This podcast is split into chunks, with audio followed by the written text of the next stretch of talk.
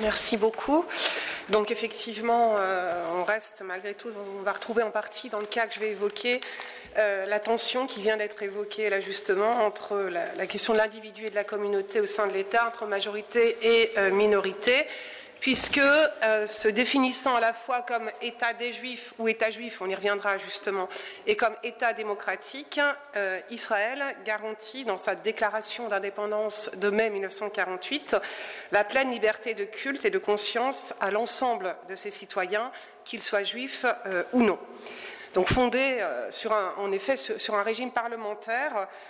au sein duquel le judaïsme n'est pas la seule religion officielle, le pays reconnaît l'existence de communautés religieuses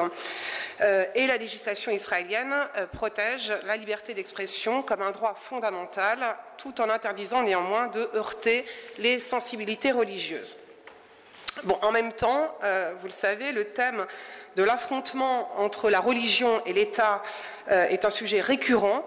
Euh, dans ce pays et la question du lien entre politique et religieux n'a ainsi jamais cessé de nourrir des débats, des réflexions au sein d'une société dans laquelle le fait religieux, pour des raisons multiples sur lesquelles je n'aurai pas le, temps de revenir, mais néanmoins est présent dans l'organisation civile, sociale et politique.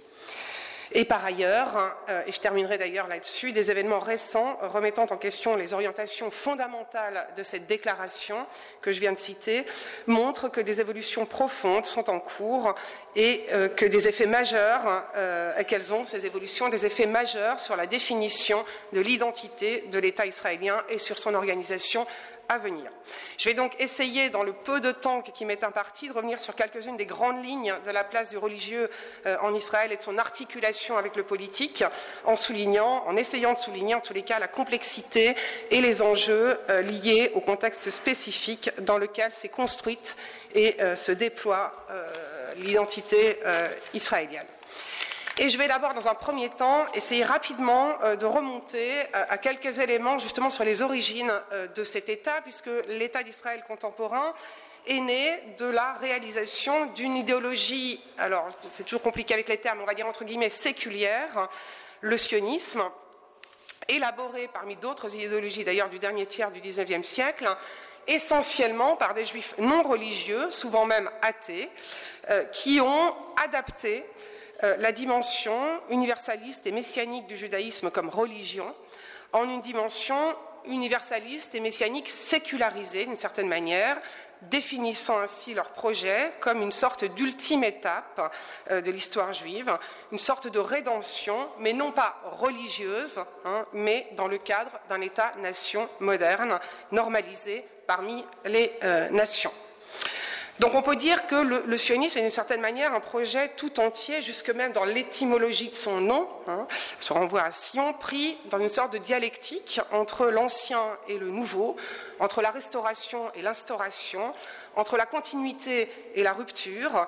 euh, et à l'image même du judaïsme, donc de l'universel et du euh, particulier. Il est donc, cette idéologie sioniste est donc à la fois euh, le produit de son époque, il est né, je vous le rappelle, au début des années 1880, notamment après la publication de ce manifeste de Léon Pinsker, Auto-émancipation. Euh, donc le produit euh, d'un double contexte de l'époque, qui est celui à la fois en Europe du développement du romantisme herdérien, des revendications nationales en Europe, et par ailleurs aussi celui du développement d'un anti-judaïsme, on va dire, d'une essence nouvelle, l'antisémitisme, euh, qui symbolise donc aux yeux euh, des partisans du sionisme l'échec du grand mouvement d'émancipation commencé avec la euh, Révolution française. Et c'est d'ailleurs, ce constat est un peu, d'une certaine manière, tout le sens de cet opuscule fondateur de Theodor Herzl, hein, l'État des Juifs ou l'État juif, Judenstaat en allemand,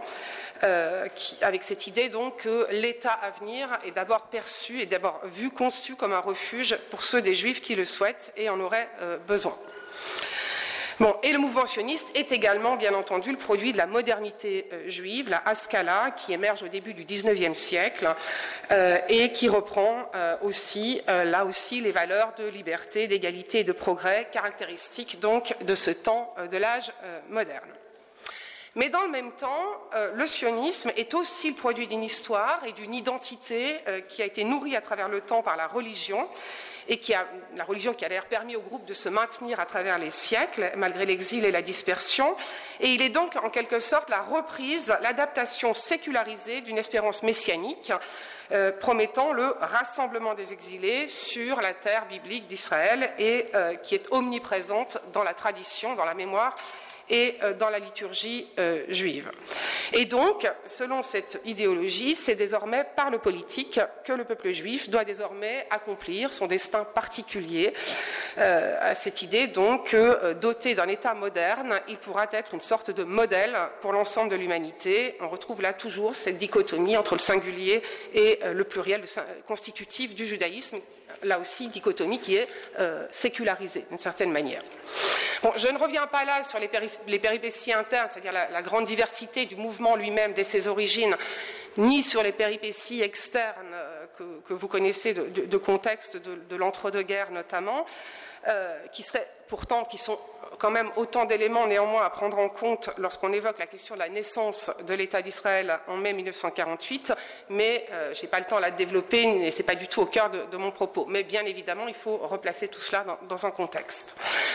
J'en viens donc maintenant, euh, presque au cœur du sujet, euh, dans un deuxième temps, euh, à justement la gestion du religieux et de sa pluralité dans cet État d'Israël, donc tel qu'il naît, enfin tel qu'il est proclamé le 14 mai 1948. Euh, au moment où donc euh, celui qui est alors euh, le, dirigeant de, l'agent juive et qui va devenir le premier premier ministre du nouvel État, David Ben Gurion, donc lit la déclaration d'indépendance et proclame, je cite, la création d'un État juif en Israël. Donc, on a là un État qui affiche d'emblée euh, sa vocation euh, sioniste, puisqu'il est ouvert à l'immigration juive, mais un État qui se veut aussi, à travers cette déclaration, comme un État de droit qui, je cite, assurera la plus complète égalité sociale et politique à tous ses habitants, sans distinction de religion, de race ou de sexe. Fin de citation et par ailleurs, je cite, qui assurera la protection des lieux saints de toutes les religions et sera fidèle au principe de la Charte des Nations Unies. Fin de citation. Donc, on a d'un côté toujours cette dichotomie, un État défini comme porteur d'un projet national spécifique qui, d'une certaine manière, réalise euh, le, droit à l'autodétermination du peuple juif, et de l'autre, un État dont le régime politique est celui de la démocratie représentative, fondée sur, une citoyenneté de nature inclusive. Et cette dualité fondatrice sera d'ailleurs euh, reprise, constitutionnalisée, euh, notamment en 1985 et en 1992, euh, puisque la Cour suprême israélienne a à ce moment-là statué que la loi fondamentale sur la dignité humaine et la liberté est la base des libertés fondamentales, de même, au même titre donc que la religion. Alors, il n'empêche que euh, ce nouvel État, euh, outre le contexte plus général de, guerre euh, qui, commence aussitôt après sa, proclamation, est aussi la manière dont il s'organise est aussi, est aussi, bien évidemment le produit du contexte des premières années de son existence. Euh, contexte donc qui est marqué euh, notamment euh, d'abord par la nécessité, on va dire, d'intégrer entre guillemets une population qui arrive de, migrants qui arrivent en masse et notamment un certain nombre de juifs religieux ultra-orthodoxes donc qui arrivent notamment des rescapés donc de l'Europe centrale et orientale qui viennent s'ajouter à la présence sur place outre les, populations qui sont arrivées depuis les années 1880, mais d'une vieille communauté, ce qu'on appelle le vieux Yishuv, très marquée, très religieuse encore, par l'arrivée aussi, à partir de la fin des années 40 et du début des années 50, euh, de populations euh, venues essentiellement donc, du monde oriental et du Maghreb, euh, et donc plus marquées par la tradition religieuse et puis aussi par la nécessité euh, de gérer des populations issues d'autres communautés religieuses vivant sur place, notamment donc chrétiens, musulmans euh, et druzes. Euh, et puis aussi évidemment celui d'être l'héritier de la tradition juridique en cours et dans la Palestine ottomane et dans la Palestine mandataire britannique de gestion donc des communautés religieuses. Donc un poids immédiat euh, de la tradition religieuse, euh, qui est d'ailleurs marqué par le fait que, vous le savez peut-être, il n'y a pas en Israël de constitution. Hein. il y a des lois fondamentales qui font office de constitution, parce que là, c'est le fruit aussi d'un compromis avec les religieux qui refusaient que ne soit établie une, une, constitution qui pourrait faire concurrence donc à la Torah comme constitution. Donc la question qui se pose immédiatement, c'est comment gérer la question de la pluralité religieuse, d'une part, et de la pluralité entre religieux et séculiers et non religieux, euh, d'autre part. Comment aussi articuler la question de la place du religieux dans les dispositions constitutionnelles et dans les pratiques sociales. Et il y a là de très, très profondes et très importantes questions euh, qui sont constamment soulevées euh, dans un pays donc, qui immédiatement a été confronté au pluralisme euh, religieux, pluralisme religieux et pluralisme, si j'ose dire, de conviction ou de conscience entre religieux et non religieux. Donc, en vertu de sa nature d'État juif, ou alors c'est toujours cette question, on y reviendra peut-être tout à l'heure, d'État des Juifs, c'est-à-dire dans le sens où il donne aux Juifs une souveraineté politique pour se mettre à l'abri des persécutions, ce que Herzl appelait un toit politique, mais aussi d'État juif, c'est-à-dire dans la mesure où il permet de préserver une identité définie comme religieuse et culturelle. Euh, en vertu de cela, donc une première disposition accorde une place reconnue à la, religion, juive dans l'organisation de la société, et cela avant même la création de l'État, puisque c'est euh, l'objet euh, de ce qu'on appelle la lettre de statu quo, qui date donc de l'automne 1947, ou lettre de compromis, donc entre adressée par David Ben Gurion, donc responsables du parti ultra-orthodoxe Agudat Israël. Euh, et euh, qui euh, détermine donc un certain nombre, on va le voir, d'éléments, qui fait un certain nombre de concessions au monde religieux dans l'organisation de l'État à venir. Alors on peut gloser sur les, raisons pour lesquelles, j'ai pas le temps là, mais cette, lettre de statu quo a été faite. il est clair, surtout venant de quelqu'un comme Ben Gurion qui, était, qui se déclarait athée, hein, qui est marié civilement, etc., etc., même si c'est un bon connaisseur, un bon lecteur de la Bible. Euh, il y a évidemment des, éléments de tactique, hein, hein, c'est-à-dire que pour lui, il met en, avant l'idée que dans à ce moment-là, euh, la question euh, de l'État d'Israël, c'est d'abord une question de survie militaire, assurer aussi l'immigration de nouvelles populations qui viennent d'un peu partout. Donc il y a une nécessité de mettre en place une forme de cohésion, de vivre ensemble, et que donc la question de la nature et de l'articulation entre le politique et le religieux est une question secondaire sur laquelle éventuellement on pourra revenir plus tard. Sauf que, euh, eh ben, depuis cette date, il n'y a pas un, seul accord euh, de euh, coalition, notamment avec les partis religieux, qui n'ait vu figurer cette formule qui accorde donc aux religieux une certaine place particulière dans l'organisation de l'État, avec, alors on pourrait multiplier les exemples, mais le fait que, par exemple, le Shabbat, le samedi, est jour de repos officiel, que euh, les cantines publiques euh, sont soumises euh, à la cache-route, que les transports publics dans l'ensemble ne marchent pas à Shabbat et les jours de fête, et surtout peut-être que le droit civil est aux mains des, des religieux. Bon, ce qui a régulièrement entraîné des débats et un certain nombre d'affaires emblématiques sur lesquelles je ne vais pas revenir? Euh, je, signalerai tout de même quand même que ce, judaïsme donc, qui est associé à l'État à partir de cette lettre de 1947, euh, et ça c'est très important de le souligner parce qu'il y a régulièrement là aussi des débats et des affaires qui, reviennent, c'est uniquement le judaïsme orthodoxe, ce qui exclut donc d'autres courants du judaïsme comme les courants massortis ou libéraux qui sont par ailleurs euh, majoritaires en Amérique du Nord hein, et qui posent quand même là aussi la question de la liberté religieuse euh, puisque euh, les cérémonies, les mariages euh, et les conversions faites en dehors du judaïsme orthodoxe ne sont pas reconnues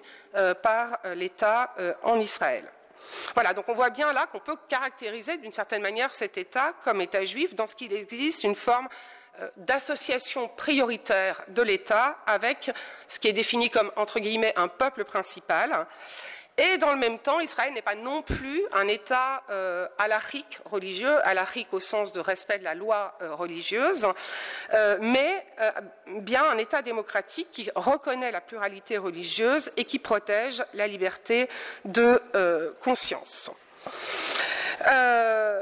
voilà. Donc, euh, par ailleurs, il faut évidemment évoquer la, question de la place du religieux dans les rapports euh, au sein de la population euh, juive, alors cette fois à la fois religieuse et sécularisée, qui sans doute d'ailleurs est aujourd'hui un des clivages les plus profonds et un, des éléments les plus, les plus, marquants de ce qui se passe aujourd'hui en Israël, au sein de la société israélienne. Mais il faut évidemment évoquer la question des rapports entre cet État et donc les autres communautés religieuses que j'ai évoquées tout à l'heure, essentiellement musulmanes, chrétiennes et druzes, mais il y a aussi des circassiens qui représente aujourd'hui à peu près un quart euh, de la population israélienne. Euh, et euh, donc, on l'a vu, hein, les, questions relevant du statut personnel sont toujours régies par les communautés religieuses reconnues, auxquelles appartiennent les citoyens. Et en vertu de cela, par exemple, il n'existe pas en Israël de mariage civil. Même si les mariages contractés à l'étranger, y compris civils et interreligieux, sont reconnus au nom du principe de la non-séparation des familles. Mais c'est quand même très important parce que ça signifie quand même que les religieux, quels qu'ils soient, des différentes communautés, exercent un véritable contrôle sur ce qui est quand même le cœur de la société et que dans ce domaine-là, c'est le droit religieux qui l'emporte. Euh, je vous donne un exemple euh, du point de vue juridique. Les mariages donc entre juifs et non-juifs ne sont pas possibles du point de vue religieux. En revanche, par exemple, un mariage d'un homme musulman avec une femme non musulmane, juive ou chrétienne par exemple, est possible du point de vue du droit musulman. Donc, euh, euh, ce, mariage, du coup, euh, est rendu possible même si, bien évidemment, je mets tout de suite un bémol à tout ça, puisqu'il faut évidemment insister sur la question de la pression sociale, hein, évidemment dans la, quasi-nullité des mariages mixtes, comme d'ailleurs la, conversion aussi d'une religion à l'autre est évidemment, elle est légale, mais elle est là aussi, elle rencontre de très fortes pressions sociales. Alors, je voudrais terminer dans une troisième euh, et rapide partie sur justement les enjeux euh, contemporains, des enjeux plus contemporains. Et euh, pour cela, je vais revenir très rapidement, mais sur les évolutions qui, sur des évolutions qui ont, commencé au lendemain de la guerre de juin 1967, où, pour dire les choses rapidement, on assiste donc en Israël dans le contexte d'une victoire qui est vue comme un peu miraculeuse, avec la conquête de territoires qui en fait sont en réalité plus proches des territoires d'Israël biblique, avec l'accès à l'ensemble de Jérusalem, euh, au mur occidental notamment, et aussi dans un contexte d'essoufflement euh, du sionisme travailliste euh, originel, entre guillemets, laïque. On assiste donc en Israël à l'affirmation à partir de là d'un courant qui à l'origine est un courant doublement minoritaire, à la fois dans le monde religieux ultra-orthodoxe et dans le monde sioniste, qui est ce qu'on pourrait caractériser le mouvement du sionisme religieux théorisé par des personnalités comme le Rav Kook, le père et le fils, qui sont les deux grands théoriciens du XXe siècle du sionisme religieux, et pour lesquels le sionisme ne serait pas, euh, contrairement au sionisme original, à l'idéologie sioniste originale, le sionisme ne serait pas la voie de la normalisation d'Israël parmi les nations, mais serait au contraire, sans même que les juifs laïcs, les sionistes laïcs ne le sachent, selon eux, ne s'en rendent compte, serait au contraire un signe de Dieu euh, et euh, qui euh, enverrait d'une certaine manière un signe de manière à, faire en sorte que enfin, le sionisme ferait donc la participation, une forme de participation à la charge. on retrouve cette notion d'élection divine, élection originelle du peuple d'Israël par Dieu, à cette charge qu'ont les juifs de rejudaïser la Terre sainte pour accélérer la venue, euh, les temps messianiques et, la rédemption universelle. Et cette théorisation, elle a pris corps hein, à partir de la fin des années 60 et des années 70 dans des mouvements comme par exemple le Gouche Mounim, le bloc euh, de la foi, le bloc des croyants, ou même euh, dans un, petit parti politique, alors qui en fait c'est un petit parti politique qui est né dans les années 50-60 qui s'appelle le, mouvement Mafdal qui est l'acronyme qui veut dire Parti national religieux, justement,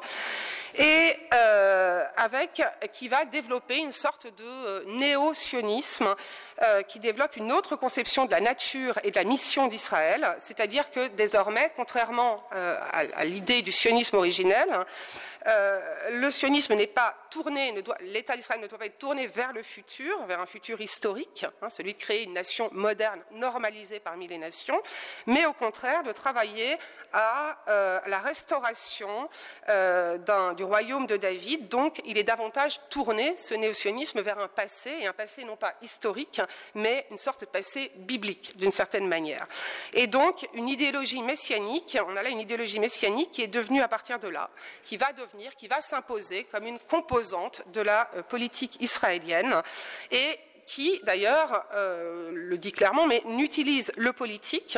Hein, utilise beaucoup le politique, mais n'utilise le politique que dans la mesure où il lui fournit un instrument indispensable à l'accomplissement de la vocation particulière de ce qu'elle définit, de ce qui définit ce mouvement comme la nation religieuse juive. Donc un groupe minoritaire, mais un groupe très influent, de plus en plus influent,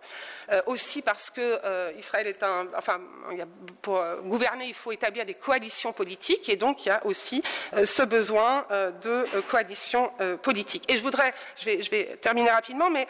simplement montrer que pour ce groupe, enfin pour ce mouvement néo-sioniste, en fait, il y a trois objectifs. Celui de rejudaïser chaque parcelle euh, de terre de l'Israël biblique, celui de rejudaïser la société, donc là, il retrouve euh, les ultra-orthodoxes non-sionistes, et celui, et c'est ça qui m'intéresse ici, de rejudaïser l'État pas seulement dans son fonctionnement, mais dans sa nature même. Et on retrouve là donc cette fameuse loi euh, nation, loi État-nation, euh, dont vous avez sans doute entendu parler l'été dernier, en juillet 2018, euh, donc, qui est donc parfaitement, d'une certaine manière, le produit du développement de l'influence de ces conceptions et le produit des concessions faites par les gouvernements au Parti national religieux pour des raisons idéologiques sans doute, mais surtout euh, des raisons euh, euh, électoralistes. Hein. Et avec donc, je vais terminer là-dessus. Donc cette loi sur laquelle je ne vais pas développer, mais sur laquelle nous reviendrons peut-être simplement parce que c'est une loi qui définit Israël comme le foyer national du peuple juif et qui stipule, je cite, que le droit à l'autodétermination nationale est unique au peuple juif. Hein. Et puis, vous savez, toute la question de la langue, puisque jusqu'à présent, l'hébreu et l'arabe étaient les deux langues officielles en Israël, et que cette nouvelle loi relègue en fait euh, l'arabe euh, à un statut spécial, entre guillemets, dont on ne sait pas très bien ce qu'il en est. Donc, cette loi, euh, dont on voit bien, et je conclus là-dessus, qu'elle repose la question de la nature de l'État d'Israël comme État des Juifs c'est-à-dire d'abord comme refuge, ou comme État juif, c'est-à-dire avec une dimension identitaire, repose également la question de la tension entre judéité et État démocratique, et euh, le texte du 19 juillet 2018 faisant d'une certaine manière passer cette dimension démocratique au second plan, c'est d'ailleurs ce qui a été dénoncé, et ce à quoi les défenseurs de la loi arguent que les autres lois fondamentales mettent déjà en avant suffisamment le caractère démocratique euh, de l'État. Et donc, et c'est ma dernière phrase, si la, la traduction future et son application surtout sont aujourd'hui encore un peu obscures, c'est quand même un texte extrêmement important puisque, euh, outre euh, les conséquences majeures euh, possibles, c'est notamment le risque évidemment du renforcement d'une vision ethnicisante de la société, ce texte souligne aussi le développement de l'influence justement de ce sionisme religieux et pose encore une fois la question de la tension récurrente entre tentation du communautarisme, d'un communautarisme renforcé et d'un côté, et aspiration universaliste ou démocratique de l'autre.